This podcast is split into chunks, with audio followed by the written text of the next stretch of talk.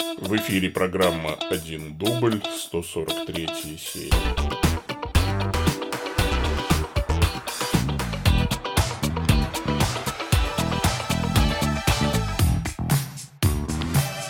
Во имя Отца и Сына и Святого Духа.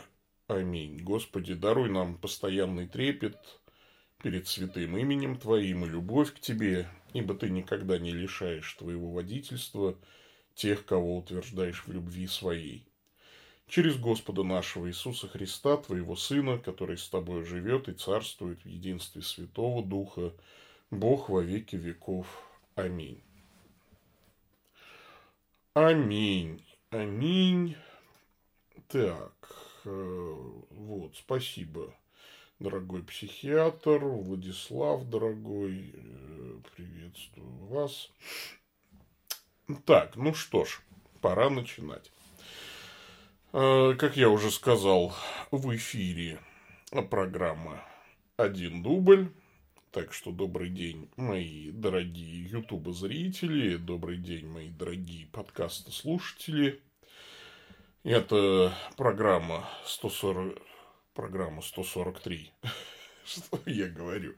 Это программа «Один дубль», 143 серия. Здесь я, митрополит, старокатолический митрополит церковной провинции Святого Михаила Архангела, генеральный ординарий централизованной религиозной организации Евангелической лютеранской церкви Петербургского исповедания. Здесь я отвечаю на вопросы, которые пришли на почту вопрос один дубль gmail.com вот этот вот, вот внизу, вот здесь вот внизу. Вот. Донатить вот сюда вот надо, вот сюда вот по QR-коду можно донатить. Как это? Нет, вот так надо, так, так надо показать. Наверное, вот. Вот сюда донатить. Эм, э, да. Ну вот по этому QR-коду можно донаты присылать. Э, значит, что еще? Ну, стрим это традиция. На стриме всегда собираем донаты, чтобы было на что существовать. А, кстати, надо посмотреть, надо открыть мне сразу, где у нас тут чего. Не приходило ли чего нам? Нет, не приходило. Сегодня транзакций не было. Ну и хорошо. А, плохо, то есть. Так, все ли вообще хорошо ли слышно? Потому что, так, сейчас я посмотрю. Вроде бы по индикатору, судя по индикатору, неплохо, но можно чуть-чуть, наверное, добавить. Раз, два, три. Вот так вот. Звук будет, наверное, погромче. Ну что ж, новый день, новая неделя. И вопросов неожиданно довольно много пришло на почту, и это хорошо. Это не может не радовать. Вопросы разные, и хорошие, и очень хорошие и не очень хорошие. Разные вопросы. Так что, не откладывая дело в долгий ящик, начнем, пожалуй. Вот человек Павел Владимирович Сапожников.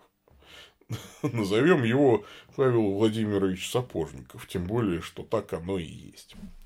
Он интересуется. Здравствуйте, Ваше Преосвященство, митрополит Павел. У меня такой вопрос. Я православный, но последние три года стал сомневаться в православии. Как каноническую церковь, помимо РПЦ, признаю римско-католическую, старообрядные не признаю. Но католицизм пугает меня своими догматами и обычаями, фели, оквы и так далее. Я руководствуюсь священным писанием и дидахе. Нигде ведь не сказано о вознесении Девы Марии и о многом другом. Протестантизм для меня течение ереси. В дальнейшем хочу стать священником, поэтому меня пугает обед безбрачия. Как быть? Заранее спасибо. С уважением, Павел Владимирович Сапожников. Дорогой Павел Владимирович, спасибо вам большое за вопрос, спасибо за искренность такую, да, вот Судя по вашему письму, лет вам совсем немного, вы еще молоды достаточно, да, и вам, конечно, э, нужно еще учиться, однако очень похвально, что вы хотите стать священником в столь юные годы, и, и это, ну, это очень хорошо. Поэтому молитесь, продолжайте учиться. Э, вот. Ну, из чего я делаю вывод, что вам нужно учиться. Ну, во-первых, э, по-другому немного пишется слово филиок, во-вторых, немного по-другому обращаются к митрополиту. Ну, это как раз все недостаток просто знаний, которые очень легко поправить а, традиционным обучением. Да, ну и, конечно, то, что вам немного лет, об этом свидетельствует то, с какой такой юношеской пылкостью, юношеской прямотой вы э, там раздаете эпитеты, значит, там, про течение ереси, Э, как вы смело сужаете список вероучительных документов до священного писания Дедахе и так далее. Но, повторюсь, это все не грех, это все очень хорошо и приятно. Ну, то есть, приятно, во всяком случае, что вы человек думающий. Потому что многие ваши сверстники не думают о подобных вещах в принципе, а вы думаете, и это, это не может не радовать. Поэтому э, Э, сомневаетесь в православии, ну что ж, сомнения полезны. Э, желаю вам изучить этот вопрос все-таки, да, то есть и э, поглубже его изучить и Рим-католическую церковь присмотреть к нашей церкви, к старокатолической, вот, Э, присмотритесь э, внимательнее вообще просто к церкви, да, к учению о церкви. Так что дерзайте, и все у вас получится. Э, очень хорошо, поскольку вопрос у вас один, как быть, да, быть во Христе вам нужно, да, вам нужно определиться, где вы будете регулярно причащаться, найти духовника, определиться, то есть с тем приходом, в котором вы будете вести свою приходскую жизнь. А за вас этого сделать никто не сможет. И читать, читать, читать, а еще лучше получать систематическое образование. Можно онлайновое. Сейчас э, такая возможность есть. Да вот хотя бы наши учебные программы. Почему бы нет? Вот такая ситуация. А, значит, добрый день, уважаемый владыка Павел. Интересуется Олег Мисько. С, с, чего? Законки. Я что-то по-польски не очень. В общем. А, но хорошо, видимо, что-то хорошее написано. А, добрый день, уважаемый владыка Павел. Возник такой вопрос. Исповедуются ли ваши родные и близкие, жена и дети у вас? Есть ли каноны, которые регламентируют исповедь родственников? Часто это морально не очень удобно. Сложно представить жену, которая рассказывает мужу-священнику о том, что была непослушна и зла на мужа и так далее. Убить хотел. Яду однажды подсыпала, да, вот грешна батюшка. Ну, потом, конечно, вылила, ну что ж.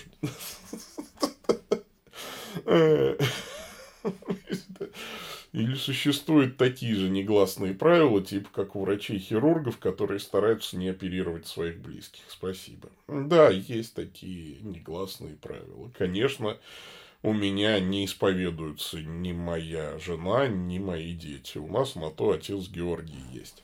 А вот, отца Георгия, они все исповедуются. Э, и отец Георгий очень хороший священник, ревностно хранит тайну исповеди. Не то, чтобы я даже интересовался. Вот, я не интересуюсь. Это между Богом и моими любимыми. Да. А, вот.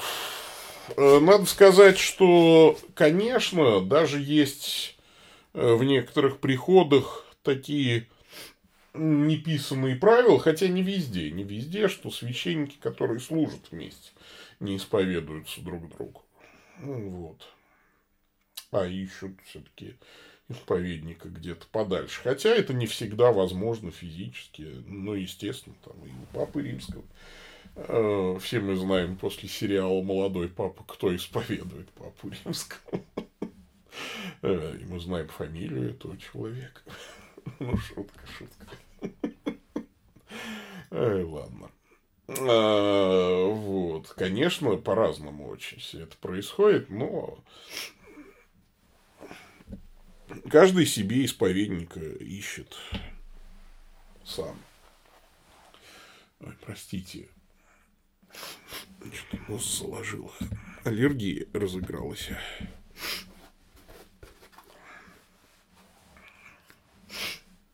На улице потрясающая погода. Я посидел, попил чаю на улице, и все. И теперь аллергия. Так, хорошо, хорошо. Так, следующий вопрос, пришедший на почту.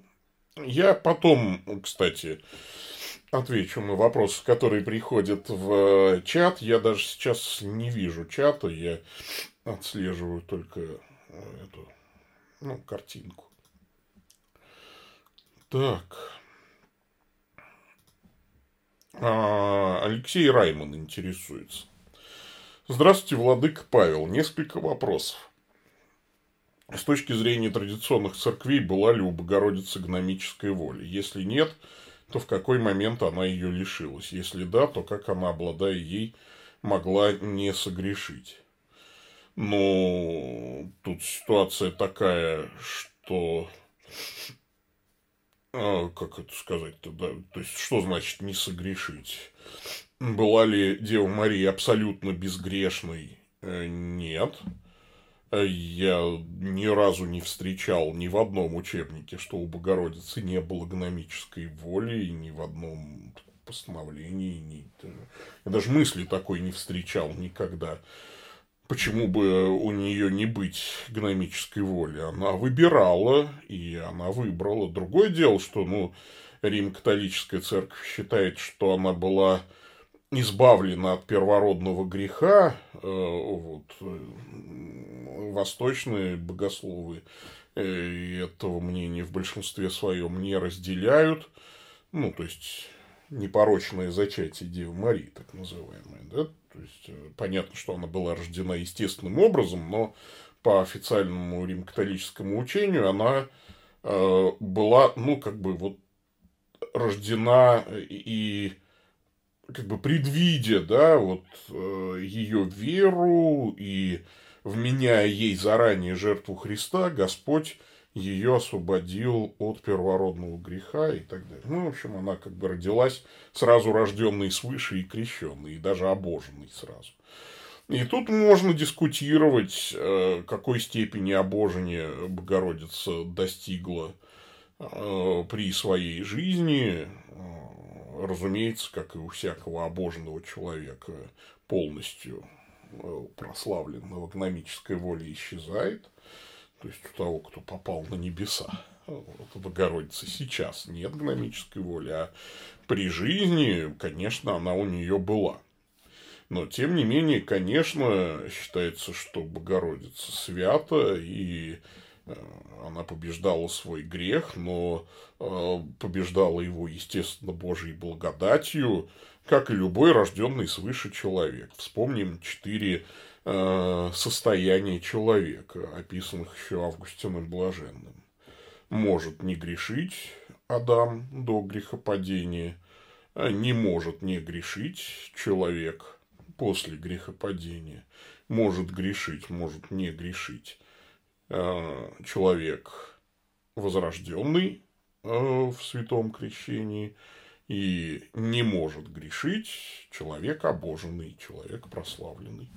Вот, э, Богородица на земле была в третьем состоянии, может грешить, может не грешить, и она побеждала грех и благодатью Божией была свята, что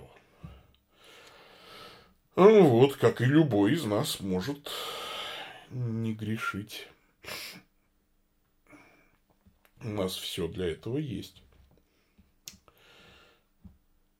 Так, насколько понимаю, причина культа Девы Марии заключается в ее роли в жизни Христа, как его скини и трона Христа, условно говоря. Но разве скини или ковчегу Завета когда-либо оказывали какие-то отдельные почести? А, мне кажется, что любой человек, который в здравом уме и твердой памяти читает Библию, должен знать, что да, оказывали отдельные почести. Ну, что значит отдельные почести? Во-первых, э, и Деве Марии никто не оказывает отдельные от Бога почести, да, то есть вот так, чтобы кто-то сказал, так, Бог, ты погоди, ты в сторонке постой, мы сейчас там без тебя отдельные почести Деве Марии воздадим. Ну, то есть, это э, совершенно анекдотическая ситуация, такого быть не может. Деву Марию нельзя отделить от Бога. Ну, а Скини и Ковчегу Завета, конечно, оказывались почести. Ну, во-первых, давайте вспомним знаменитый Псалом 5, 8 стих. «А я по множеству милости твоей войду в дом твой, поклонюсь святому храму твоему в страхе твоем». Ну, то есть, э, вот, пожалуйста, поклонюсь святому храму твоему. А ковчег Завета как торжественно перевозили, и мы же читаем, что Господь прогневался на Озу, поразил его Бог там с дерзновения, и умер он у ковчега Господня. То есть, вот а устрашился Давид в тот день Господа и сказал, как войти ко мне ковчегу Господню. И когда несли ковчег с восклицаниями, трубными звуками, помните, Давид скакал и плясал, и все это он делал пред Господом, да, потому что не отделяется ковчег завета от Господа, как и храм не отделяется от Господа как и Богородица не отделяется от Господа. Она обожена благодатью Божией, она пронизана Божьими энергиями. Как можно ее отделить? Как можно, почитая Богородицу, не почтить Бога Богородицы? Э, это совершенно немыслимо.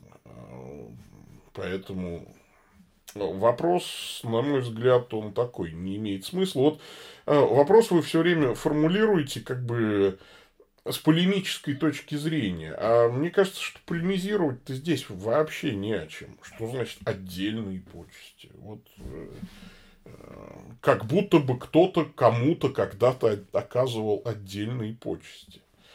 Как вообще это можно отделить, непонятно. Особенно после воплощения. Особенно после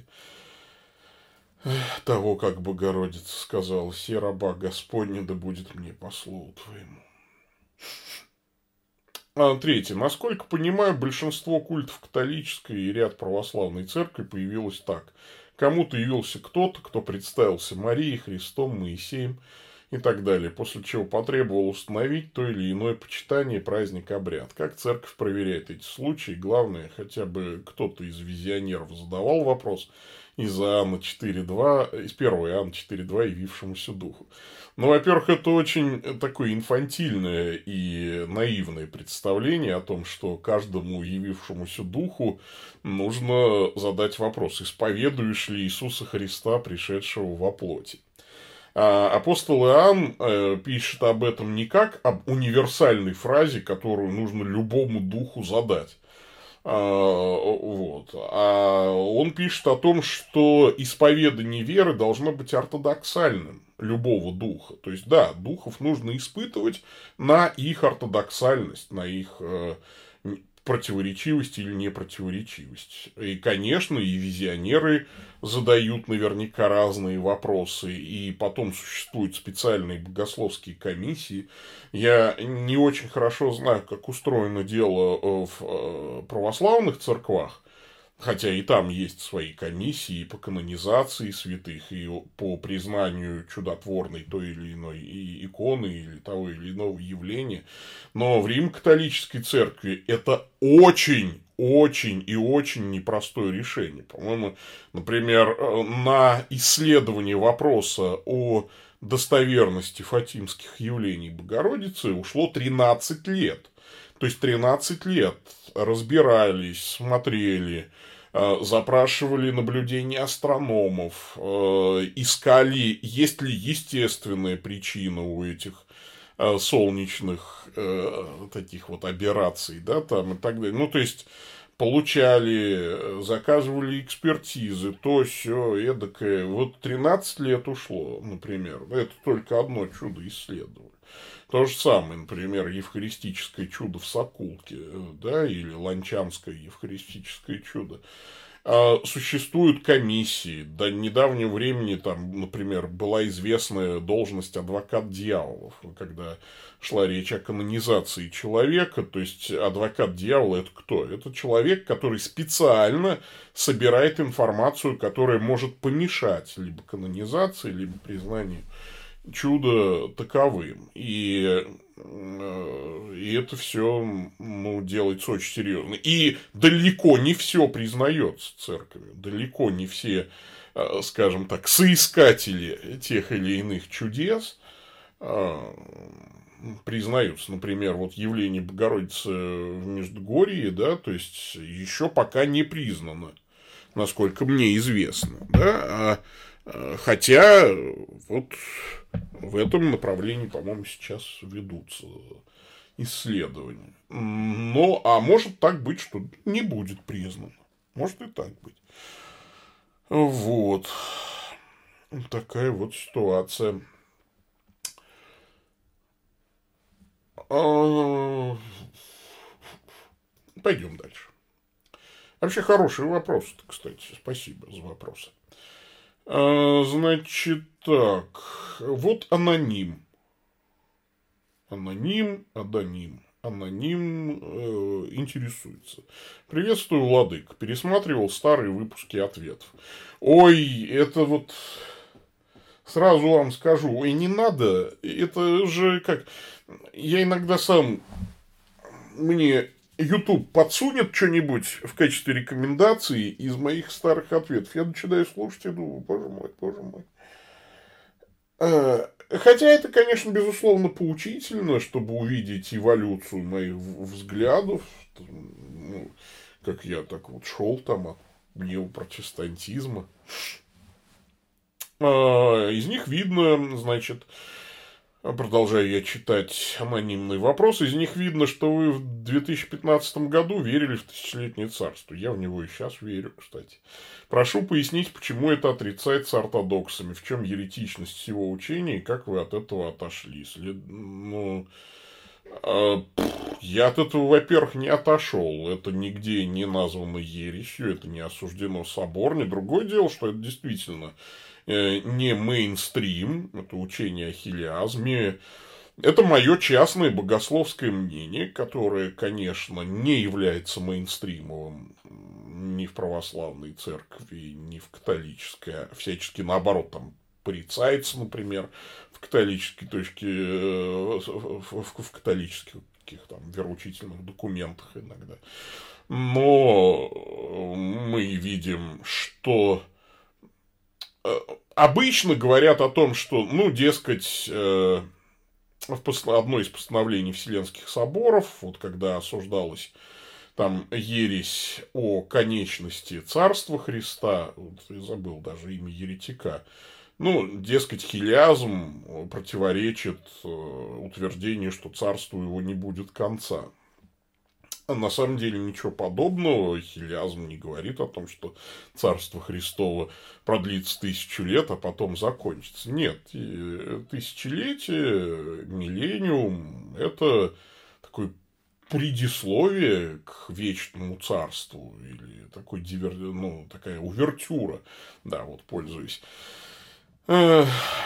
музыкальными терминами, это увертюра к вечному царству Христа. Это начало вот эта понюшка табака – это малость для того, чтобы дать э, возможность народу Божьему и народу израильскому реализовать все обетования ему данные.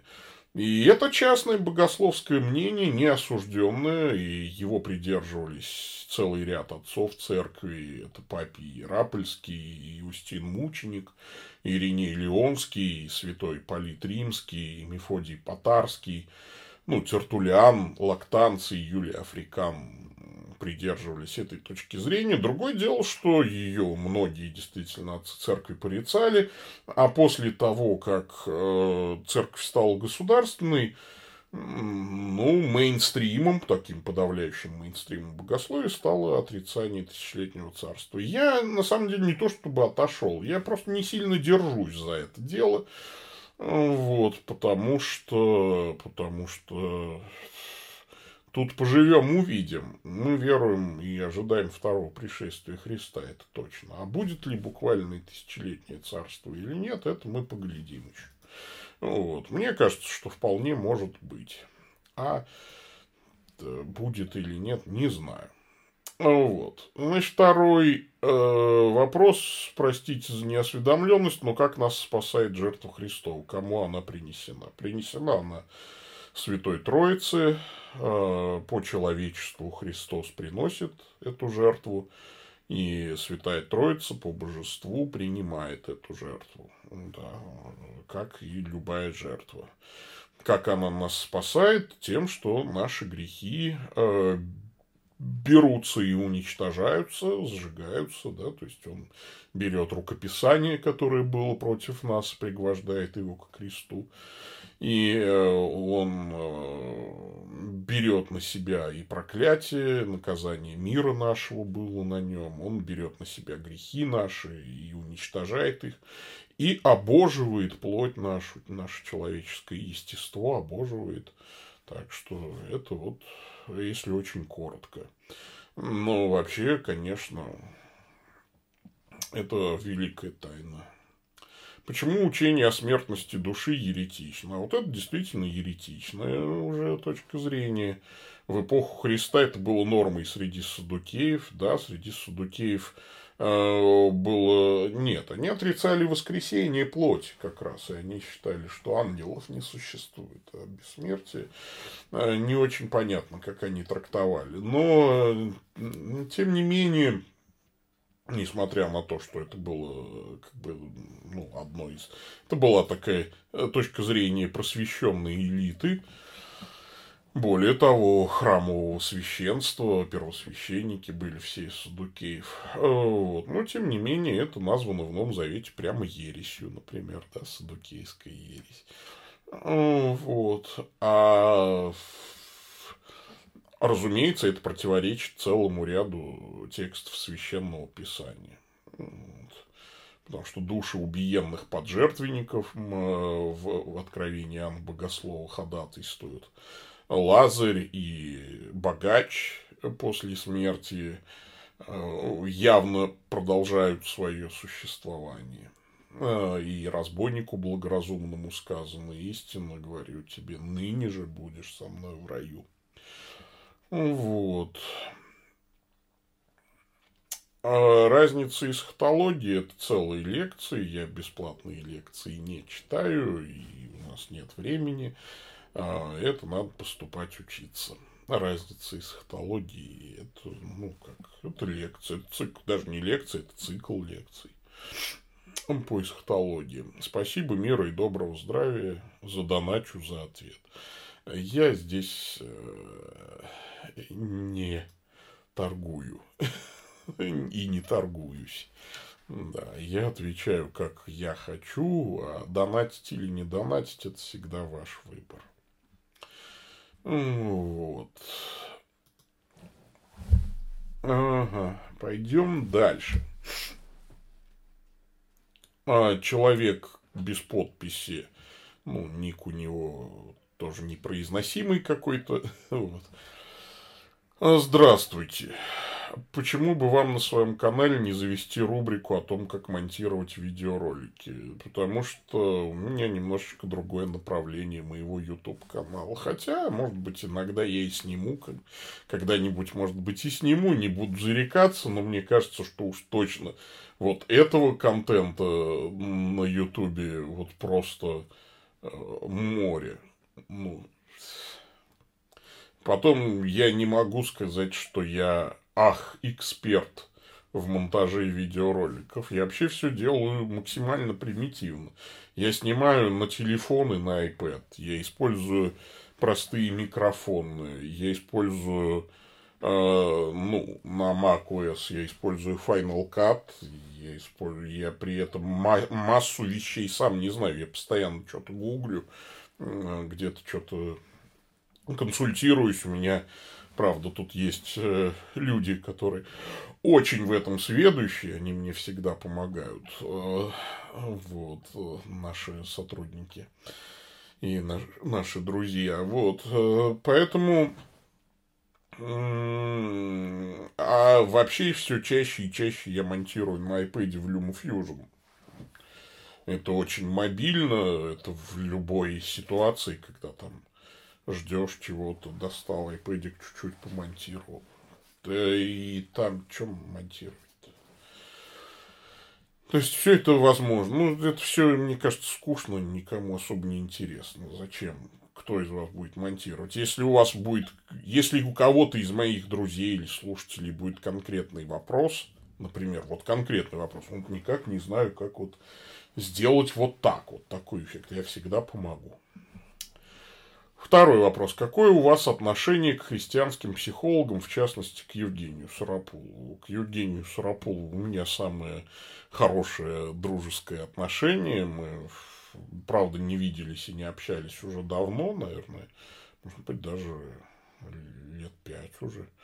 Вот. Но мы всегда дружили, всегда были в прекрасных отношениях христианские психологи, как и любые психологи, бывают хорошие и плохие.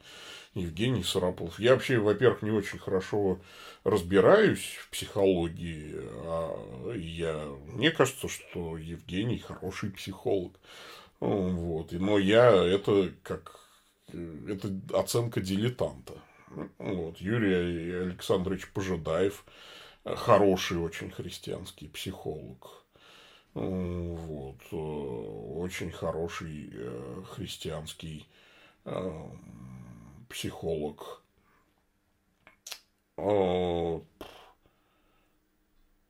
Еще хотел порекомендовать одного, но вылетело у меня из головы. Вдруг имя и фамилия. Ну да ладно, ничего страшного. А, так ли все страшно с непогрешимостью папы? Почему вы это не принимаете? Не только я. Ну, вообще старокатолики не принимают догмата о непогрешимости римского папы. Имеется в виду, пожалуйста, не надо путать только с безгрешностью. В безгрешность римского папы не верит никто.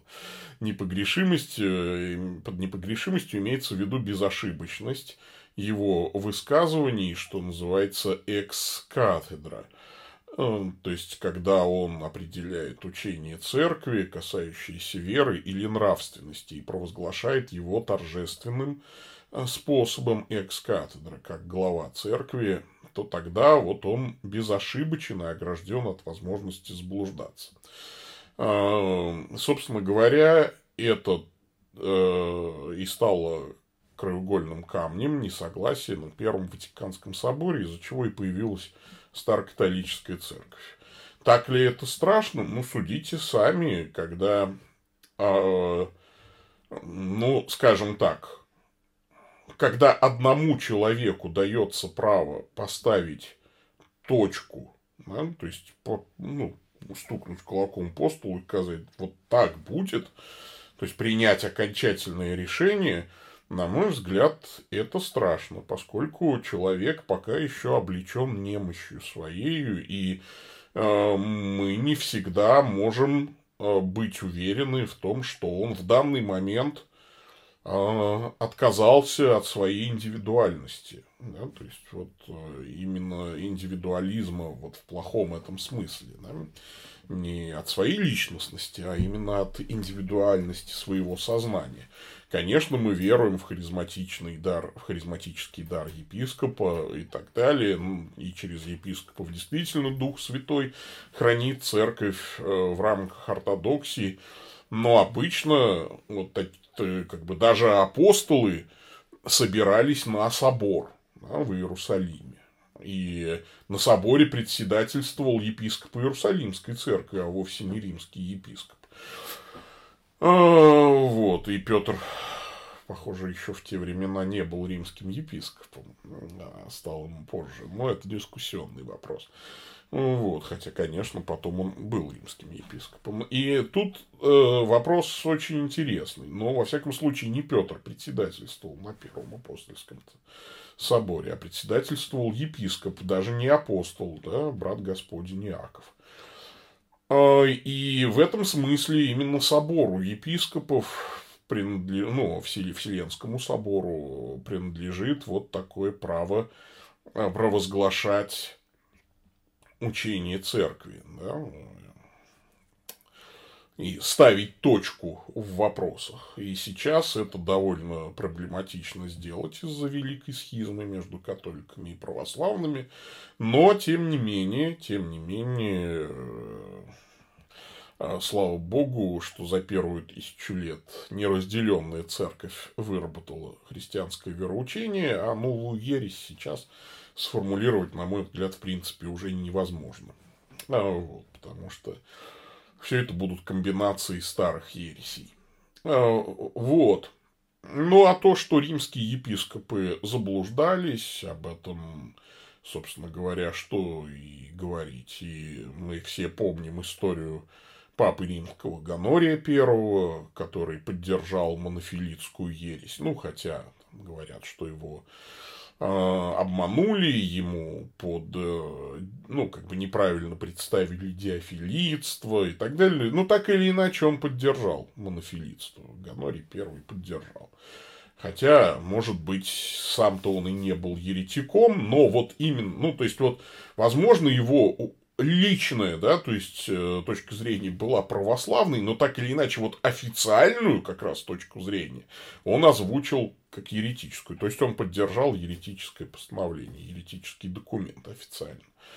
А, вот это как раз и есть а, наше сомнение, да, то есть при том, что да, он мог быть обманут и внутренне верить православно, да, а вот официально экс-кафедра он провозгласил ерети... ну, то есть поддержал еретический документ.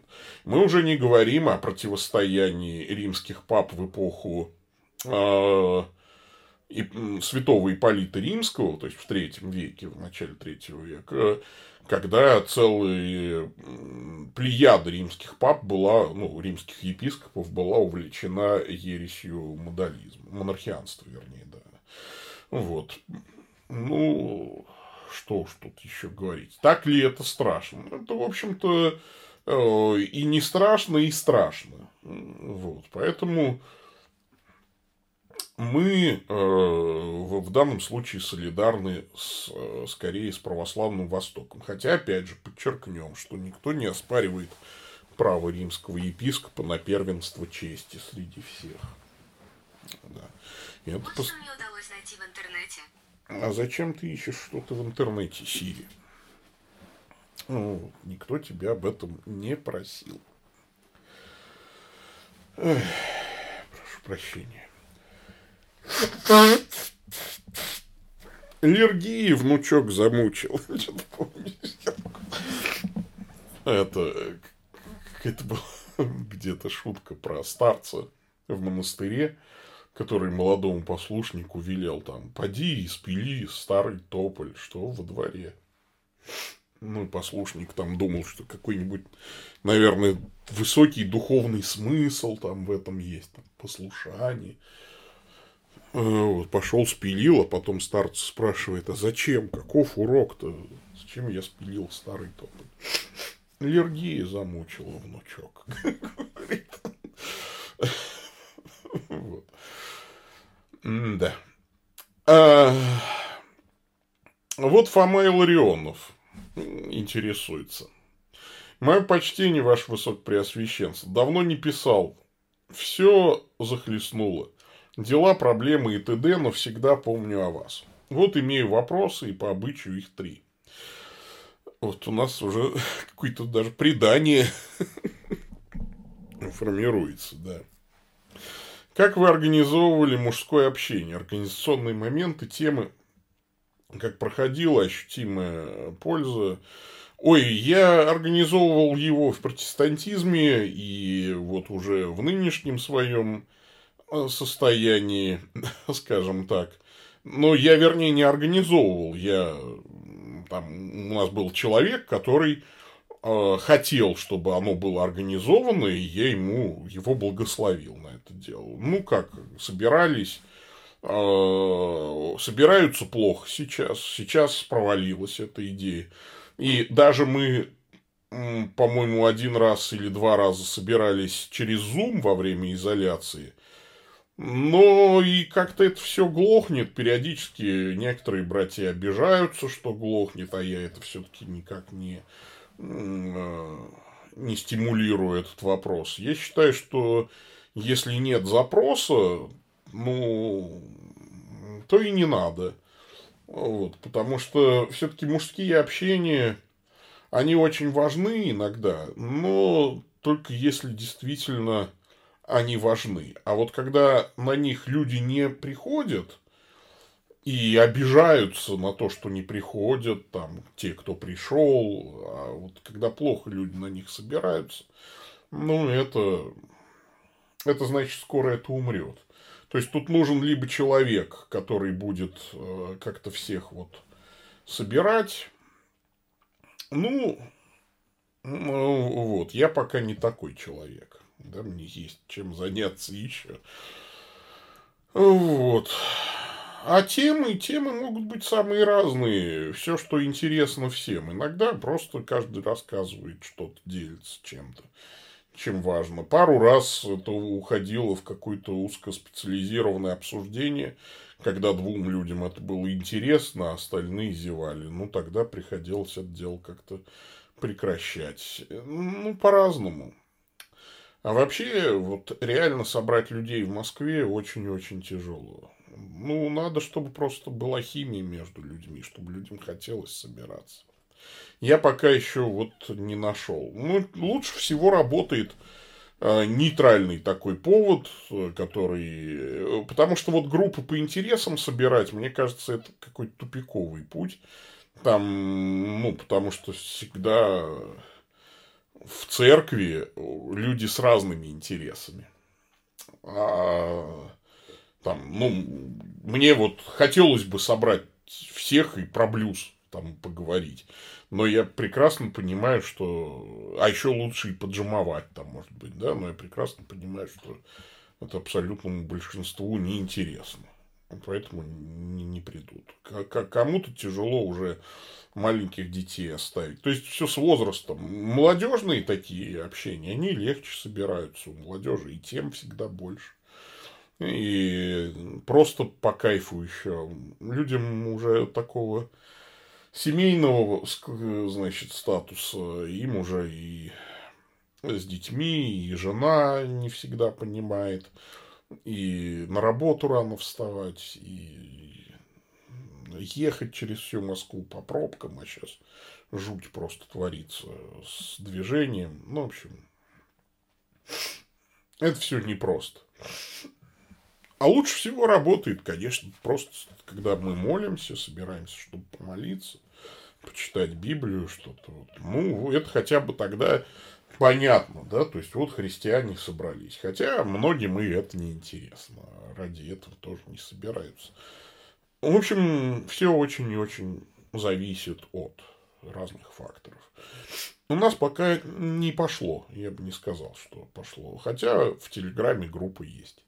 Периодически что-то туда пишем. А, как в юстиции? Все оформили? Нет, конечно. Все во время изоляции заглохло. Нам прислали бумагу, что нам продлили дату аж до октября дату рассмотрения, на всякий случай с запасом. Вот, и мы сейчас на этапе религовеческой экспертизы, поскольку старокатоличество для России явление новое. Вот, ждем, ждем, работаем над этим вопросом. Третье. Как вы налаживаете молитву, когда на душе тяжело от каких-то проблем, и она не идет? Я считаю, что молитва это не то, что должно идти, что называется, потому что если ждать какого-то особого сердечного расположения, чтобы молитва вот ах идет, А если сегодня она у меня не идет, то я и не молюсь, ну тогда молиться, в принципе, не придется никогда. Вот. А, значит, не придется молиться. Ну, поэтому я молюсь. Э, четкие, достаю четкие и молюсь. И молитва как-то идет. Вот тут надо поступать, мне кажется, по этой старой притче. Человек, который там в холодный зимний день лежал под деревом, дровосек, а, и прохожий говорит ему там, почему ты не рубишь дрова? Тот говорит, да холодно, сейчас вот полежу, согреюсь, потом начну рубить. А ему говорят там, безумец, начни рубить и согреешься. Так же и здесь, как святые отцы говорят, когда Э, у тебя руки с мороза, там, их нужно растирать, да, они не чувствуют ничего, да, растирать. Берешь четки, начинаешь, Богородица, Деву, радуйся. Ой, радуйся, Мария, Мария, благодать полная. А я и то, и то молитву с одинаковой легкостью произношу, или Господи Иисусе Христе, Сыне Божий, помилуй меня грешного. Ну, есть во имя Отца и Сына и Святого Духа. Читаешь символ веры сначала. Вот. Когда читаешь символ веры, вдруг тебя что-то там поражает. Начинаешь об этом молиться и так далее. Ну и просто а литургии часов. Ну, начал читать, увлекся псалмами. А, так.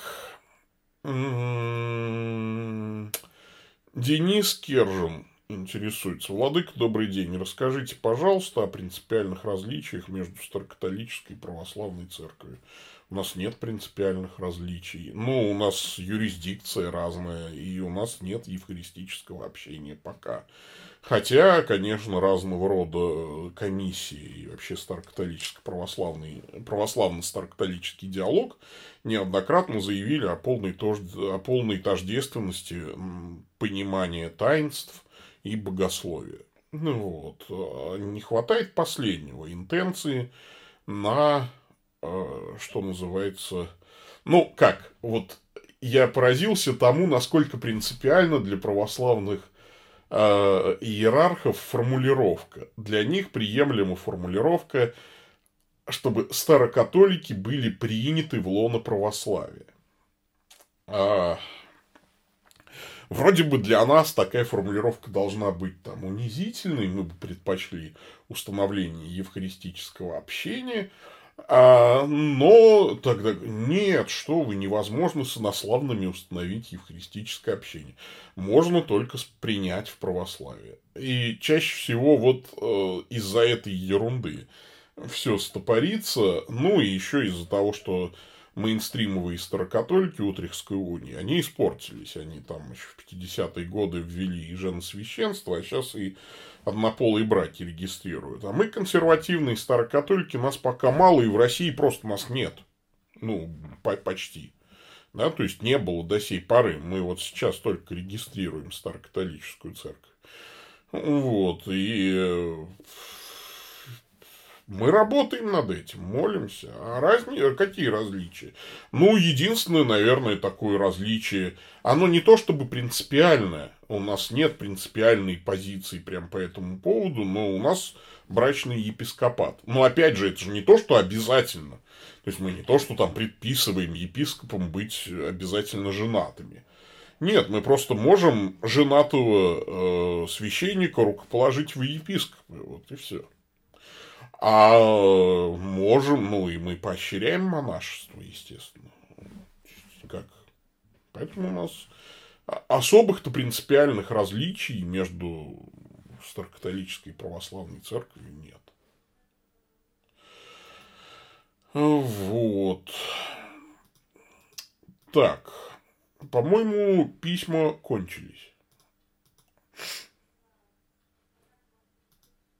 Так, что у нас там?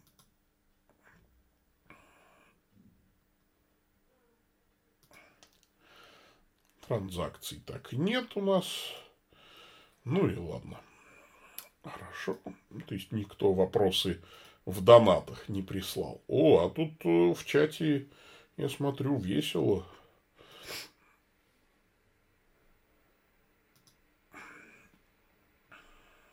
Угу. Так, ну давайте почитаем, что там в чат пришло. Донат на карту-то можно.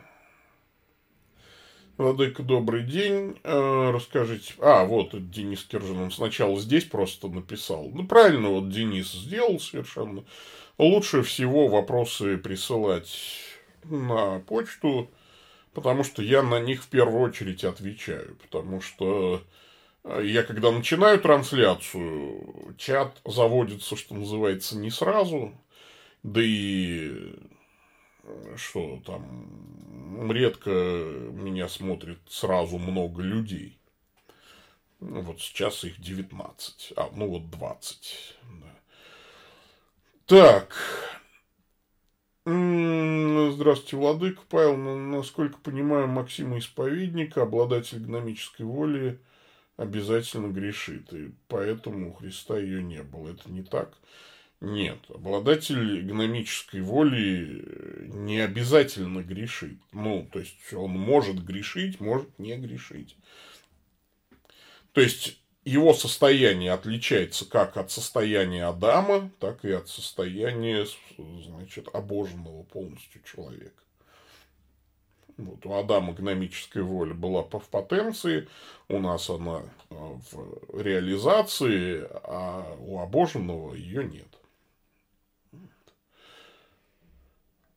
Считаете ли вы истинными фатимские явления Богоматери? Э, да, считаю. Ну, работала комиссия. Ну, то есть, во всяком случае, для того, чтобы заявить, что я не считаю таковые, значит, истинными, это означает, что у меня должны быть аргументы, да, то есть, э, которые перекрывают итог 13-летней работы комиссии я, конечно, в данном случае менее компетентен, чем та комиссия. А раз комиссия Рим-католической церкви признала, значит, надо признать. Да. Вот. А, опять же, тут можно говорить о том, насколько точно передан текст. Вот тут могут быть сомнения. А сами явления там, да, Илья Николаевич, добрый день. В 1 Тимофея 2 глава апостол Павел говорит о молитве, в том числе о том, что мужи должны молиться, поднимая руки. На этот момент как будто всеми игнорируется. Никто в церквах руки не воздевает ни в одной проповеди на это место. Я ни разу не слышал о том, что так надо делать. Хотя все, что написано рядом, необходимо помнить и применять в своих молитвах. Так нужно ли поднимать руки в молитвах в церквах или дома, или не обязательно такое дословное чтение и применение. Нужно, у нас всегда на мессе священник молится с поднятыми руками, всегда вот этот жест, да. Это древний жест, молитвенный, чего. А э, чего делается. Вот мне кажется, что то, что там не делается в протестан... ну, то есть в протестантских церквах, это самое безобидное. Пусть лучше бы вот было правильное богословие о, о таинствах и богословие Вселенских соборов было бы, да. Ну, тогда можно и без воздеяния рук. Вообще воздеяние рук моих – жертву вечерние. Так. Э, спасибо большое за ответы. Вам спасибо за вопросы. А к какой церкви вы принадлежите? Старокатолической церкви. Боровских тоже хороший христианский психолог. Возможно, не знаю, кто это. Когда новый сайт, не знаю, какой новый сайт. О каком новом сайте вы говорите. Если новый сайт прихода, как только зарегистрируют приход, тогда и новый сайт. Да и зачем вообще какой-то новый сайт, я не очень понимаю. Вот. Такая вот ситуация. Так, ну и все. Что вы думаете о Вознесении Марии? А, это частное богословское мнение. Телесное Вознесение Марии, ну, хорошее частное богословское мнение, я не знаю как это было. Я, конечно, более склонен, ну, как, бы так, в восточную версию принимать об Успении Богородицы. Вот. Хотя, на мой взгляд, Ай, простите, пожалуйста, вот не могу я это просто. Когда новый набор на учебные программы? Ну, как всегда, в конце лета, скорее всего. Я так думаю. А, если лето сможем пережить без каких-либо программ. И вообще, я не знаю, что будет. Вот. Пока планирую, как всегда, в конце лета. Вот, греческий сейчас идет уже, поэтому на греческий набор нового не будет пока. Группу эту я не выпущу. А остальные программы, библейско-богословские вебинары, а, онлайн-центр подготовки проповедников и программа повышения квалификации служителей церкви, они будут работать. Да. А, я еще всем надоем рекламными роликами. Обычно в течение июля-августа я их начинаю потихонечку. Вам понравился главный военный храм? Uh, no comments. Я не хочу в этот uh, спор ввязываться. Вот. Не скажу.